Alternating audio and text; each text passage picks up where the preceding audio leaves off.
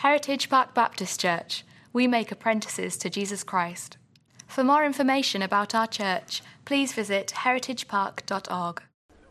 We are in the Advent season, and uh, in this Advent season, we as a church family, we uh, remind ourselves or cue ourselves um, with these candles uh, just as points of reference, visual points of reference for the themes that we're talking about. And so last week, um, we lit the candle of hope uh, to remind ourselves that the God who was is the God who is and is the God who will be. And this week, um, we light the candle of peace. And when the scripture talks about peace, it's talking about a kind of wholeness that he is inviting us to. And so um, we're going to jump into that. I, I, would say that pastorally speaking, um, I, I, think one of the main. Uh, uh, thieves, if you will, of, of peace in our time, in our particular cultural setting, uh, is comparison. And when we do the comparison thing, we fall into that trap or we uh, step into that um, uh, kind of dysfunctional relationship. And what we find is we're not at peace any longer because I'm worried about what you have or what you don't have or what you have that I don't have. I'm comparing. And um, in that comparison, it, it, steals the kind of peace because I'm always longing for something or, or, or uh, wanting something more. And envy and jealousy and all these kind of things uh, kind of come out of that. I, I don't have this. I don't uh, uh, uh possess this. I'm not where these people are. Comparison. The other thing, though, that I think is really um, particularly dangerous when it comes to comparison is that w- we are asking comparison um, to carry a weight that it cannot carry. And so we've got kids in the room. I just want to uh, do a little kid participation activity here. Are you with me, kiddos? You ready? Uh, this is no parents allowed, just you and me. Here we go. No parents allowed. Uh, kids, what do you think is the biggest animal that you could carry, like physically pick up and carry? A house? That would be a, one heck of a carry. Yes, ma'am? A mouse. Just the fact that you would want to pick up a mouse, I think it says something about you, brave, brave little one right there. What was yours, babe? I didn't hear. Oh, you were going to say an elephant, but you cannot carry an elephant. N- noted. I cannot carry an elephant either, just so you know. Yeah. Somebody, Abigail? A dog? Who's that, Annalie?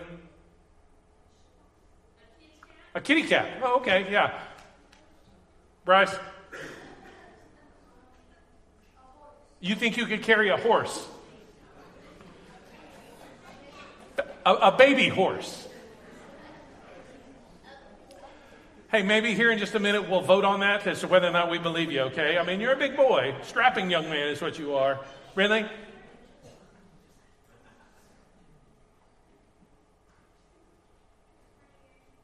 Tiger. Impressive. Okay, one more in the back back there.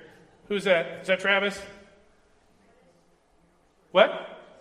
A tortoise. Okay, I like it. Here, here's what we're asking, okay? If, if we seek our peace via or through comparison, what we're asking comparison to do. Comparison is actually good at moments because what it will allow us to do is gauge ourselves versus how things ought to be. But if we seek our peace through comparison, we are asking ourselves to carry an elephant. Nobody's going to do that. It, we are putting weight that will ultimately crush us as a result of it. We cannot do it. And so, peace uh, when it comes to this, I, I want to try to source this correctly. And we're going to do so from Matthew chapter 2. If you have a Bible, um, you can open to that. If you need a Bible that you can put in your lap, there's some on the sides of the tech booth. And if you're a user of the Bible app, please feel free to open the app and find our live event. Uh, to those of you watching online, thanks so much for joining us. Uh, we're going to be in Matthew chapter 2, starting in verse 1. You ready? Now, after Jesus was born in Bethlehem of Judea in the days of Herod the king, now if you're taking notes here or just noticing things here, uh, please note how many times the king shows up, okay? Uh, in the days of Herod the king, behold, wise men from the east uh, came to Jerusalem, saying, Where is he who has been born king of the Jews? For we saw his star when it rose, and we've come to worship him. And when Herod the king heard this, he was troubled and all Jerusalem with him. Probably like the, the kind of ruling class is what it's after there. And he assembled all the chief priests and scribes of the people. He inquired of them where the Christ was to be born. Uh, Christ is the uh, Greek word for Messiah. They told him in Bethlehem of Judea, for so it is written by the prophet, and you, O Bethlehem, he's quoting Micah here, you, O Bethlehem, in the land of Judah, you by no means among the uh, no means least among the rulers of Judah, for from you shall come a ruler who will shepherd my people Israel. When Herod summoned the wise men, uh, then Herod summoned the wise men secretly, ascertained what time the star had appeared, and he sent uh, them to Bethlehem, saying, Go and search diligently for the child. And when you have found him, bring me word that I too may come and worship him. After listening to the king, there it is again, they went on their way, and behold, the star they had seen when it rose uh, went before them until it came to rest over the place where the child was. And when they saw the star, they rejoiced exceedingly with great joy. And going into the house, uh, they saw the child with Mary's mother. They fell down and worshiped him. Then, opening their treasures, they offered him gifts gold, frankincense, and myrrh. Being warned in a dream uh, not to return to Herod, they departed to their country by another way. I want to look at three sources of peace. They all fall right out of the text here. Um, here's the first one. Uh, first source of peace. There is a king, and it's not Herod.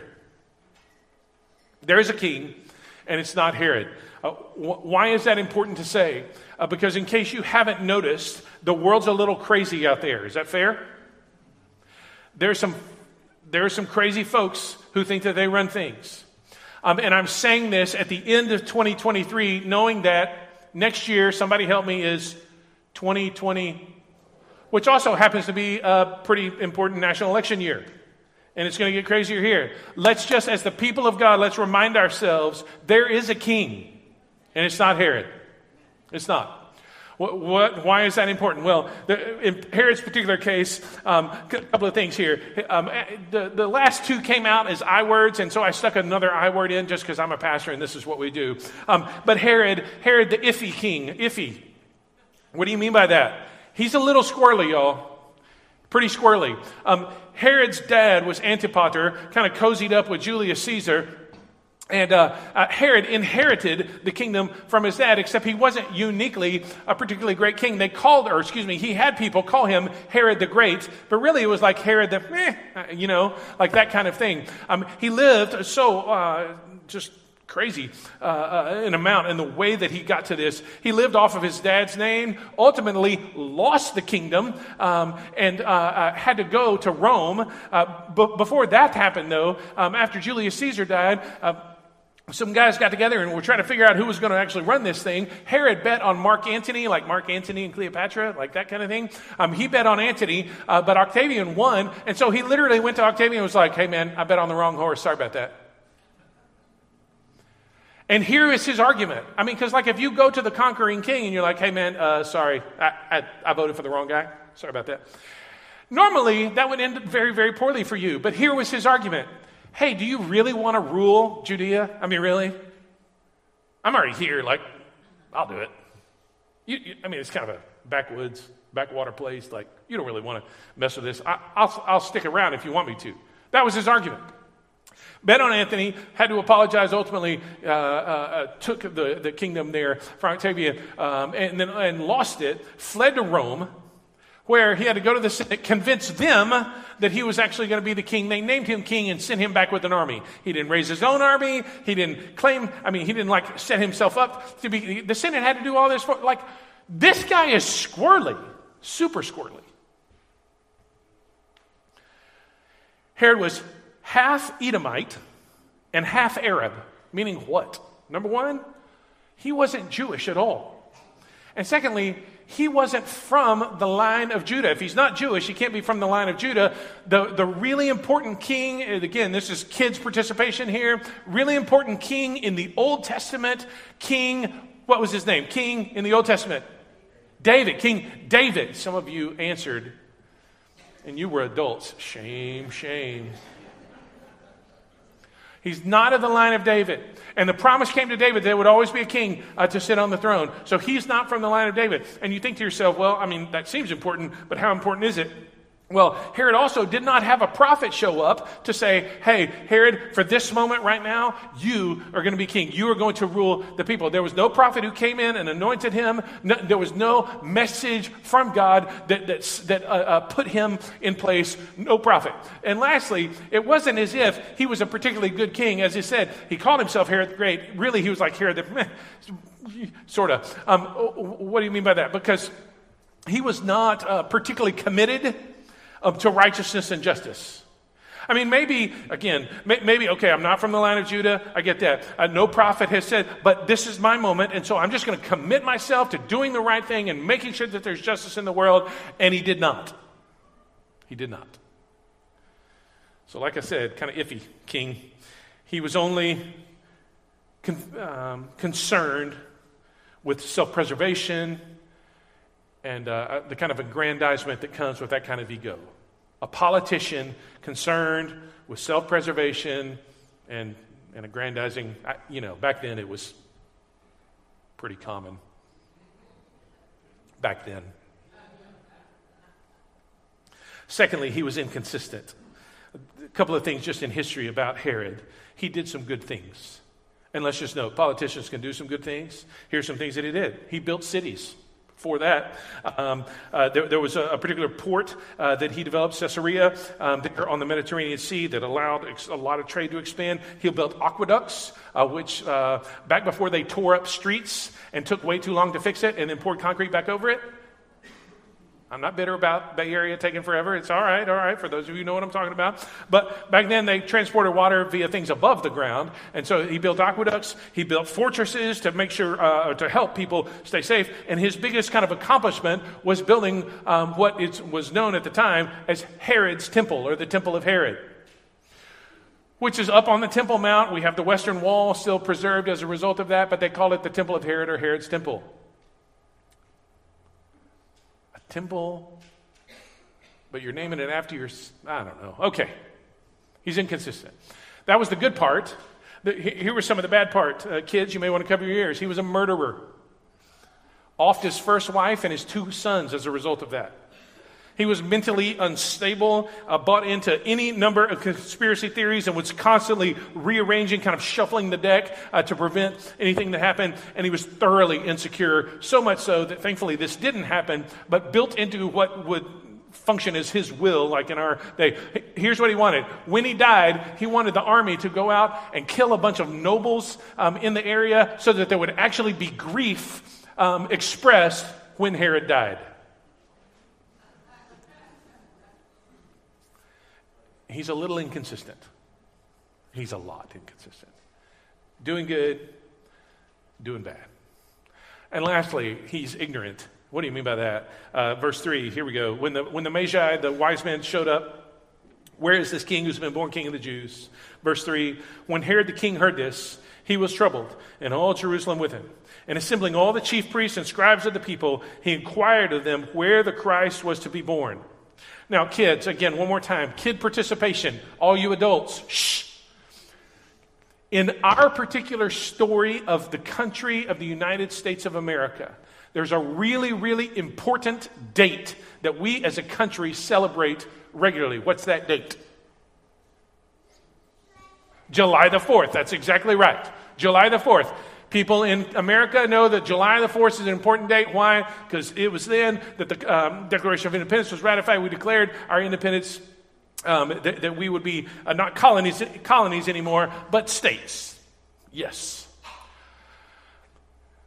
If you're going to be American, July 4th is kind of the thing that you know.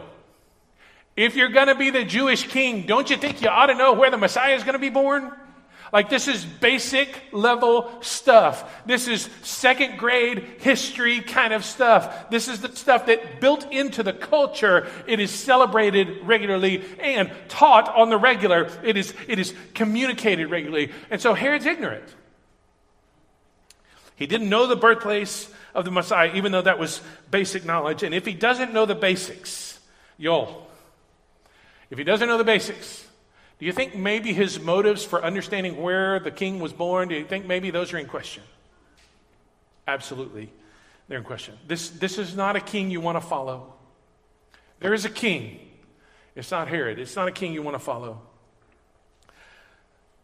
This is a, a, good, uh, just kind of shot across the bow for us from Psalm 146. It's uh, the verses right before um, the psalm that we opened with. Listen to this Psalm 140, 146, verse 3. Think about Herod. Put not your trust in princes, in a son of man in whom there is no salvation. When his breath departs, he returns to the earth. He dies, y'all. On that very day, his plans perish. Blessed is he whose help is the God of Jacob, whose hope is in the Lord his God, who made heaven and earth and the sea and all that's in them, who keeps faith forever, who executes justice for the oppressed, and who gives food to the hungry. Put not your trust in princes, people who would pretend to be rulers. There is a king, it's not Herod. That, that is a source of peace. S- secondly, second source of peace in the story is that guidance, the guidance that we all want, it comes as the following happens. Guidance comes, guidance comes uh, with following. So we're picking up here. Verse 7 Herod summoned the wise men, secretly ascertained from them what time the star had appeared, and he sent them to Bethlehem, saying, Go and search diligently for the child. Uh, when you found him, bring me word. I will come and worship him. After listening to the king, they went on their way. Behold, the star that they had seen when it rose before them until it came to rest over the place where the child was. Where the child was. When they saw the star, they rejoiced exceedingly with great joy. And then they went in and they saw the child and his mother. Guidance comes with following. Um, these guys were uh, observers of the heavens. They were from the east, like think Babylon, like on the other side, you know, like far, far, far away. And they saw something happen. And what they knew about this something is this something was critical. It was important. It was, it was a, a, a moment that, that would shape the world. They knew this. And so they, maybe because of uh, the Jewish people being in Babylon, maybe they knew about some of the prophecies that had been uh, uh, uh said as a result of that. Numbers 24, for instance, uh, Balaam talks about how a star is going to rise and a ruler will come out of Jacob. Maybe they're thinking about that. Maybe they've got that frame of reference. Or maybe they're just like, holy smokes, what is that? I don't know. But they figured out that they needed to go this way. And here, here's what it comes, guidance comes with following. Like, it set them on trajectory, but they weren't sure what was happening. They went to Jerusalem first, because if you're looking for a king, where are you going to find him? In the capital. But they didn't. They found the guy who was claiming to be king, but where is he who was born king of the Jews? And after they figure this out, what does it say? The star that they had been following rose and moved. Rose and moved. Some people think that the, the star wasn't necessarily a, a, a heavenly body as much as like an angel, kind of glowing and trying to help them. Either way, either way, the star rose and moved. And the, the reason why they could um, uh, find ultimately the, the one that they're looking for is because God was guiding them as they were following. It's the as they were following that's the big part. Because some of the challenge, I think, in, in our lives is God, please give us a map so that we can get from where we are to where you want us to be. And God says, nope, no map. You have a guide, you don't need a map. We may want a map, but God has given us a guide instead. The only way to get to where you're going is by following. Now, this happened, I don't know, a few weeks ago. Uh, one of my kids was headed to a dentist appointment. I was in the car rider line, okay? Everybody, glory, glory for the car rider line.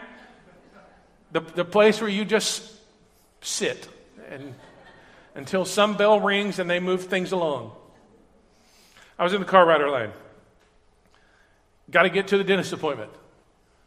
Go to the dentist appointment. Drive to the dentist appointment. What's the address? Here's the address, no problem. And this is what I said Don't take the freeway. The entrance is closed. You'll get stuck at the light. Don't take the freeway. Come up by the church building and go that way. It'll be easier. They punched it in the maps, and guess which way the map decided to take them? Up the freeway. I was in the car rider line. I beat my kid to the dentist because they were late, because they took the freeway. What I wanted to say to that kid at that moment was this You had a map, But I was trying to be your guide. You should listen to me because the Google lady does not always know best. Amen?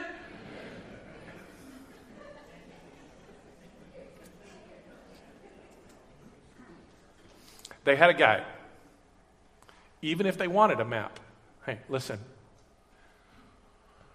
Even if you want a map, it's so much better to go with a guide. And the only way you do that is by following. And as they followed, it led them to the one that they actually sought. As they continued to walk, as they continued to go, as they continued, that following led them to the one that they saw. These were magi, um, wise men from the east. These were magicians. These were not Jewish insiders who were clear on all the theology that was behind all of this, all of the prophecies that were involved in this. They didn't know a ton. Even if they knew a little bit, they didn't know it all. And so, um, what we have here is candidates who are not really good candidates at all for actually finding Jesus. What we have here are people who are um, unschooled and, and disconnected and outside of their tradition. And listen, as they followed, God brought them to the one that they sought. That's twofold. Personally for us. Listen, personally for us. Some of us at times think that we know what we really, really want.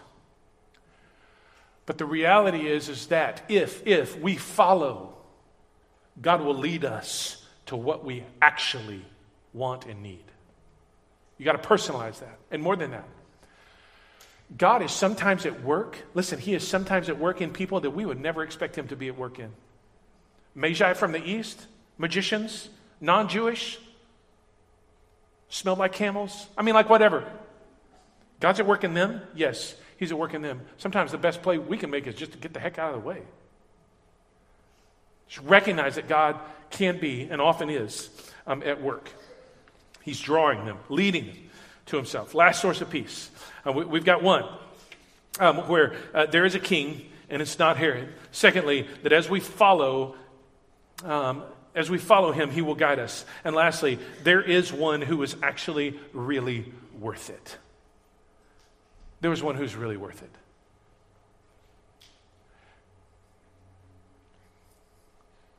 So much of our culture is built around what's new, faster, shinier, prettier, smaller, bigger, better, whatever. Er, er. And in this, in this story, just to settle our hearts on this, there's one who's really worth it. Just watch how this unfolds. Verse 10 When they saw the star, they rejoiced exceedingly. These are the Magi. They rejoiced exceedingly with great joy. And going into the house, they saw the child with Mary, his mother, and they fell down and worshiped him. Then, opening their treasures, they offered him gifts gold, frankincense, and myrrh. Being warned in a dream not to return to Herod, they departed to their own country from another way. Uh, he, he, is, he is worth following. He's worth following. They, they left their homeland. All they knew was that, man, there is something so tremendous and something so profound happening, and we have to go see what this is. And what they knew that he was, what they knew was that he was worth following.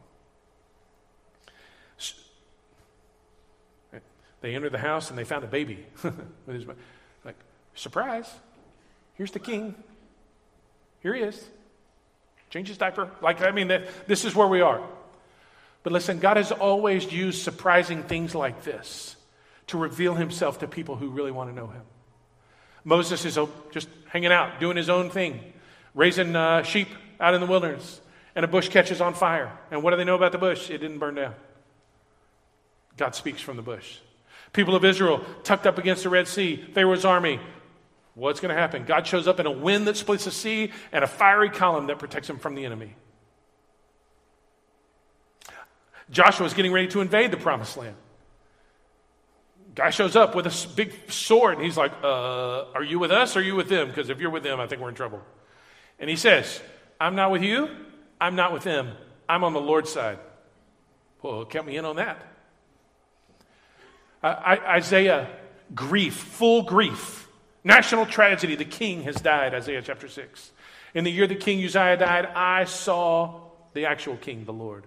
He was high and lifted up, and the robe filled the temple. Ezekiel, man, Ezekiel, he's been exiled, he's been displaced, he's dislodged, he's in a foreign land, he's sitting on the, uh, on the riverbank just going, God, I don't know where you are in the midst of any of this. He has a vision. And what's the vision? Of a throne with wheels that's coming toward him. And God's saying, You think I'm bound by geography? You serious? What kind of puny God do you think I am? Daniel, Daniel's buddies, Shadrach, Meshach, Abednego, they get launched into the fiery furnace, and what do they find? At the bottom, God's right there waiting on them. Hey, I thought we only threw three guys in. How is there a fourth? He's like a son of the gods. It's because he is the Son of God. Surprising ways, surprising ways that he shows up. But man, he is worth following. He's the king, he's in control, and he knows what he's doing. Uh, secondly, look again uh, in, in, verse 11. He's worth our resources. And then opening their treasures, they offered him gifts gold, frankincense, and myrrh. Um, I, I, I, hope you came today and you're like, oh no, this is the part where he talks about money, and you tense your shoulders up real tight. Come on, come on. Now relax. We've already taken up the offering. We're not going to pass the plate again or anything like that. He's worth our resource. I just want to highlight that particular phrase and opening their treasures. Opening their treasures. God, I'm willing to give you whatever you ask. My hands are open. My heart is open. My time is yours. The resources that you have entrusted to me, they are yours. The, the things that you have allowed me to experience that can be helpful to others, those are yours. The talent that you have given me, that's yours. The gifts that you have provided me, it's all yours. God, I'm just opening the treasures.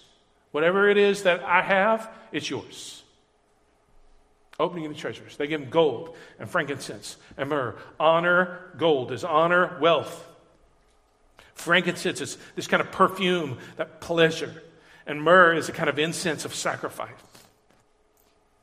And the crazy thing is, the, the, the next little part of the story is um, they, they flee to Egypt. How do you think they got there? How did, how did they pay the Uber? With gold and frankincense and myrrh that God had already provided for them. He is worth our resources. Lastly, he's worth our worship. Look, look at what happened when they went in. They fell down and they worshiped him. They fell down and they worshiped him. What does falling down mean? It's a symbol of humility. I, I note that because there are people who, and no doubt some even in this room, who say, Oh, yeah, I want to be closer to God. I want to be more connected to God. I want to know God. I want to um, be more intimate with God, however you would express that. And here's what I want to say intimacy is preceded by humility. Prideful people don't go in and know more of God. Prideful people don't walk in and get things revealed. Prideful people are the people that God opposes. Instead, humility. They fell down. And then they worshiped. They declared what was true. You are the genuine king. You are the real deal. You are worth following. You're really worth it. This is the same picture in Revelation chapter 4. You got the elders, um, they're around the one who was you know, around the throne, and uh, you got all this crazy stuff happening. John just kind of runs out of words as he's trying to explain it. And he says, uh, All I know is that there were elders, and they took their crowns off, and they cast them at his feet, and they fell down, and they worshiped. Same kinds of actions a humility and a declaration of who God is. A baby? I mean, right here, a baby who's worth all this? Yes. A baby who's worth all of this. Why? Well, he's worth following because he pursued us. He is worth our resources because he gave up his life for us. He's worthy of our worship because in his death, in his resurrection, he not only exalted the glory of God, but he looked at you and me and said, Hey, listen, I think you're worth it. I desire for you to be with me forever. And that's what we come to celebrate in communion.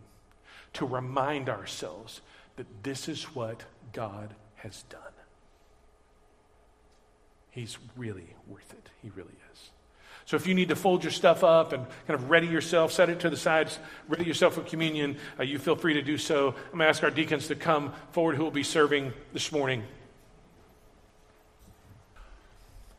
On the night uh, before he went to the cross, Jesus had his followers in a room, and this is what he said. This, this bread that he took and he broke, he said, This is my body, and it's broken for you. The disciples at the time, they didn't get it. They didn't understand. And listen, there are people in the room right now, they don't, you don't understand it all either.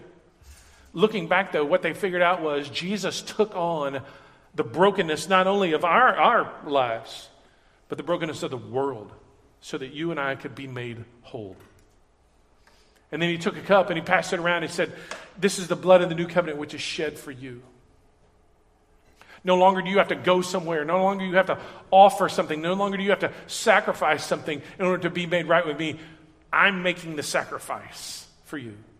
And the book of Hebrews later, is reflecting on this, said, Listen, you, you won't find a better deal because Jesus offered this one time for all time. And he sat down at the right hand of God. It's over, it's finished, it's done.